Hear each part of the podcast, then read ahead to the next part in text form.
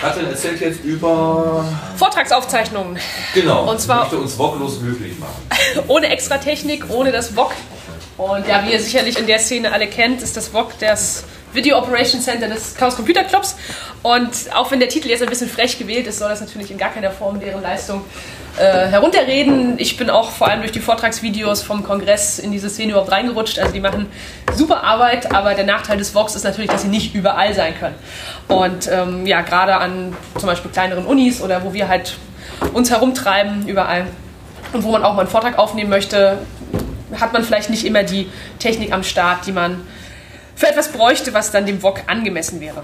Und zwar, ich freue mich ganz besonders, dass es hier heute stattfinden kann, weil dieses Projekt quasi auch ungefähr vor einem Jahr und auch hier schon mal besprochen wurde. Ähm, wie kann man Vortragsaufzeichnungen machen, insbesondere mit Auphonic, dem Dienst, den wir sowieso wahrscheinlich alle benutzen. Und ja, Sebastian hatte diese schöne Idee, Mensch, das ist doch ganz, ganz einfach hier so, ich weiß gar nicht, was das alles ist, Bash, Net, PNM und FFmpeg und Zweizeiler. So einfach wurde es dann doch nicht am Ende. Aber es ist äh, doch was ganz Nettes rausgekommen und ich möchte euch heute kurz erklären, wie man das benutzen kann, um einfach aus einer PDF-Datei und der Audiospur ein Video erstellen zu können. Quasi eine Diashow mit äh, Ton. Ja, genau, ähm, wurde schon letztes Jahr besprochen. Äh, ich habe jetzt nicht nochmal reingehört, was damals die äh, Ideen oder Fazits waren, aber es hat mich dann eine ganze Weile rumgetrieben und ja, das Projekt auf Folien ist sozusagen innerhalb dieses Jahres ganz schön gereift. Und vor allem natürlich mit der Hilfe und dank der Hilfe von Georg von Auphonic. Also der hat das alles zusammengebastelt und ich habe nur ein paar kleine Ideen und ein paar kleine Verbesserungen daran vorgenommen. Und zwar, ähm, das ist natürlich ein bisschen ein Spezialfall jetzt. Also wenn man eine gute Kamera hat, kann man die auch nehmen von Vortragsaufzeichnung. Gar kein Problem. Wenn aber jetzt keine Videotechnik vorhanden ist, kann man das so machen, wie ich das gleich erklären möchte. Oder wenn aus irgendeinem Grund der Vortragende nicht unbedingt aufgezeichnet werden möchte auf Video, haben ja manche mehr Probleme als äh, mit der Stimme, wenn wir das benutzen. Aber wie gesagt, Audio und PDF sollten verfügbar sein und meiner Erfahrung nach haben Leute damit weniger Probleme. Gerade so das PDF rausgeben ist nicht so das Problem.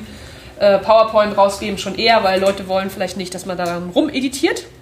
Dann kann man folgendes machen. Das Prinzip von dieser Idee ist, dass man äh, eine Kapitelmarke setzt pro Folie, logischerweise am Folienübergang, also wo das im Vortrag ist. Und am einfachsten ist es natürlich, wenn man schon während der Aufnahme quasi da sitzt mit dem Reaper oder dem Aufnahmeprogramm der Wahl und direkt die Kapitelmarken setzen kann, wenn jemand die Folie dann ändert.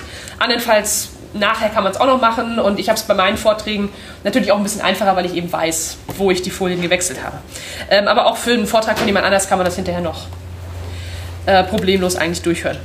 Äh, kleines Problem, man darf in die Kapitelmarken leider keine URLs äh, eingeben im Moment. Äh, ist noch so ein kleiner Bug, vielleicht ähm, kann ich das mit Georg noch fixen.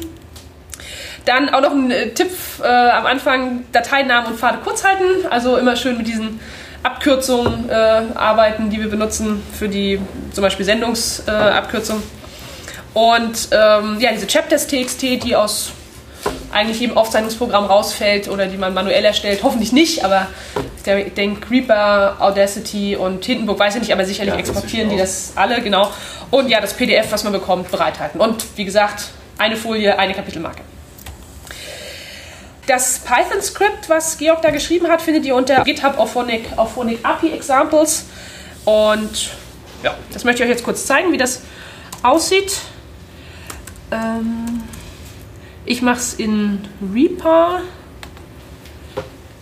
Ich weiß, wo ich im Vortrag die verschiedenen ähm, Folien gewechselt habe. Ich copy und paste einfach aus der PDF-Datei die Titel der Folie als Kapitelmarke, sodass es wiedererkennbar ist. Dann muss man in die Kommandozeile gehen und in den Arbeitsordner sich äh, vorwühlen. Und das Skript funktioniert so, dass man es über Python aufruft. Also hier die, den Dateinamen des Skripts und dann den Dateinamen der TXT-Datei angeben muss und des Vortrags. Ich hatte ja vorhin gesagt, möglichst im gleichen Ordner behalten. Das macht es natürlich ein bisschen einfacher. Ich habe es jetzt hier schon für mich ein bisschen angepasst, dass das Skript in einem extra Ordner liegt und deswegen ist jetzt halt hier der Pfad auch zu dem Skript aufgeschrieben. Und wie ihr seht, habe ich hier so eine kleine Demo äh, erstellt und eine Demo-PDF-Datei. Und das wird jetzt einfach kurz konvertiert. Also, oh, ja, hat schon funktioniert.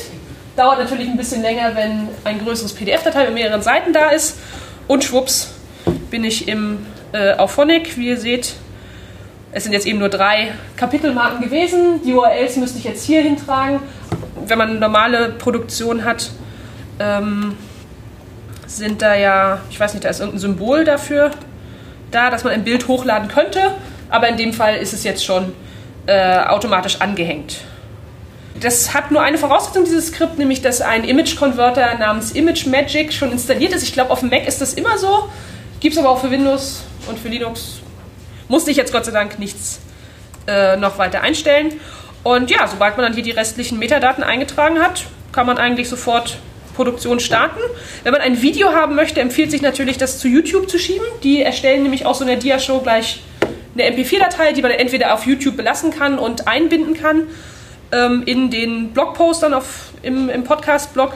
Oder man lädt sich eben diese MP4-Datei von YouTube runter, nach den paar Minuten konvertieren und verarbeitet sie ganz normal im eigenen Verzeichnis oder bei Podseed oder mit dem Webplayer. Ja, geht beides. Oder geht alles. So, dieses Skript nimmt einem wirklich dieses Klickfest ab, gerade für viele PDF-Seiten, die entweder zu exportieren als Bilder und dann hochzuladen bei Auphonic, äh, macht das alles schön automatisch. Verbesserungsmöglichkeiten. Ich habe mich ein kleines bisschen damit beschäftigt, das Skript äh, automatischer zu machen. Also normalerweise in Georgs äh, Original wird nach dem Benutzernamen erst gefragt, nach dem Passwort gefragt und dann am Ende auch einfach der Link angezeigt. Aber wie ihr seht, man kann auch ähm, diese, die Account-Details einfach abspeichern im Skript, wenn man da keine Probleme hat, ein Passwort in der Textdatei auf seinem eigenen Computer zu speichern. So, man kann ein Preset schon äh, einstellen, also wenn man Vorträge immer mit dem gleichen Preset bearbeitet, muss man das nicht mehr zusammenklicken. Und äh, ja, noch so ein paar Convenience-Sachen äh, habe ich geändert. Das heißt, ihr könnt auch das quasi von der äh, GitHub Conscience äh, Account runterladen, das Skript. Mit diesen kleinen Verbesserungen. Ja, ihr wisst, ihr wisst sicherlich, dass ähm, ja, Potlauf und Ultraschall auch so ein bisschen an dieser Idee mit Bildern im Podcast äh, arbeiten. Ähm, ich denke, es ist ganz gut angekommen, dass da ähm, was passieren muss. Ultraschall zum Beispiel möchte die Bilder gleich in irgendeiner Form als Extraspur drin haben. Das wäre sehr schön. Und wenn es dann sogar auch noch vom PDF konvertiert werden kann, automatisch einfach Drag and Drop an die erste Kapitelmarke, äh, das wäre natürlich super. Und mal gucken, ob man da was zusammen auf die Beine stellen kann. Dann ja, die Kapitelmarken gleich äh, vom Folientitel her automatisch benennen, wäre natürlich auch schön. Ähm, und dann aus Ultraschall heraus gleich diese Auphonic-Integration starten, wäre ganz besonders convenient. Also da ist, glaube ich, noch eine ganze Menge zu tun, aber es ist jetzt schon eine unglaubliche Erleichterung. Und auf der Potlauf-Seite, auf der Präsentationsseite gibt es ja schon seit einer ganzen Weile diese Idee, ähm, die Timeline zu etablieren, sodass man nicht nur PDF-Dateien, sondern auch alle möglichen anderen Arten von Metadaten auf der Zeitachse abbilden kann. Und ähm, ja, auch YouTube wäre natürlich schön, wenn man äh, das YouTube MP4 nicht erst wieder runterladen müsste, sondern direkt in irgendeiner Form äh, integrieren kann, weil Auphonic kennt ja die URL, äh, die YouTube dann generiert, könnte Auphonic also direkt in die Produktion in Potluck wieder äh, reinfüttern. Dann ein ganz, ganz großes Problem ist natürlich diese Konvertierung überhaupt zu Bildern. So, warum? Man hat zwar ein schönes Bild, aber es gehen zum Beispiel Links verloren, Animationen natürlich verloren. Also ganz besonders schön wäre eigentlich, wenn man das Audio an eine HTML-Slideshow ranbinden könnte oder die HTML-Slideshow nach der Timeline ähm, äh, weiterklicken könnte quasi. Das wird alles noch ganz toll. Aber für heute erstmal vielen Dank. Und äh, ja, wenn ihr Fragen habt, immer her damit. Dankeschön.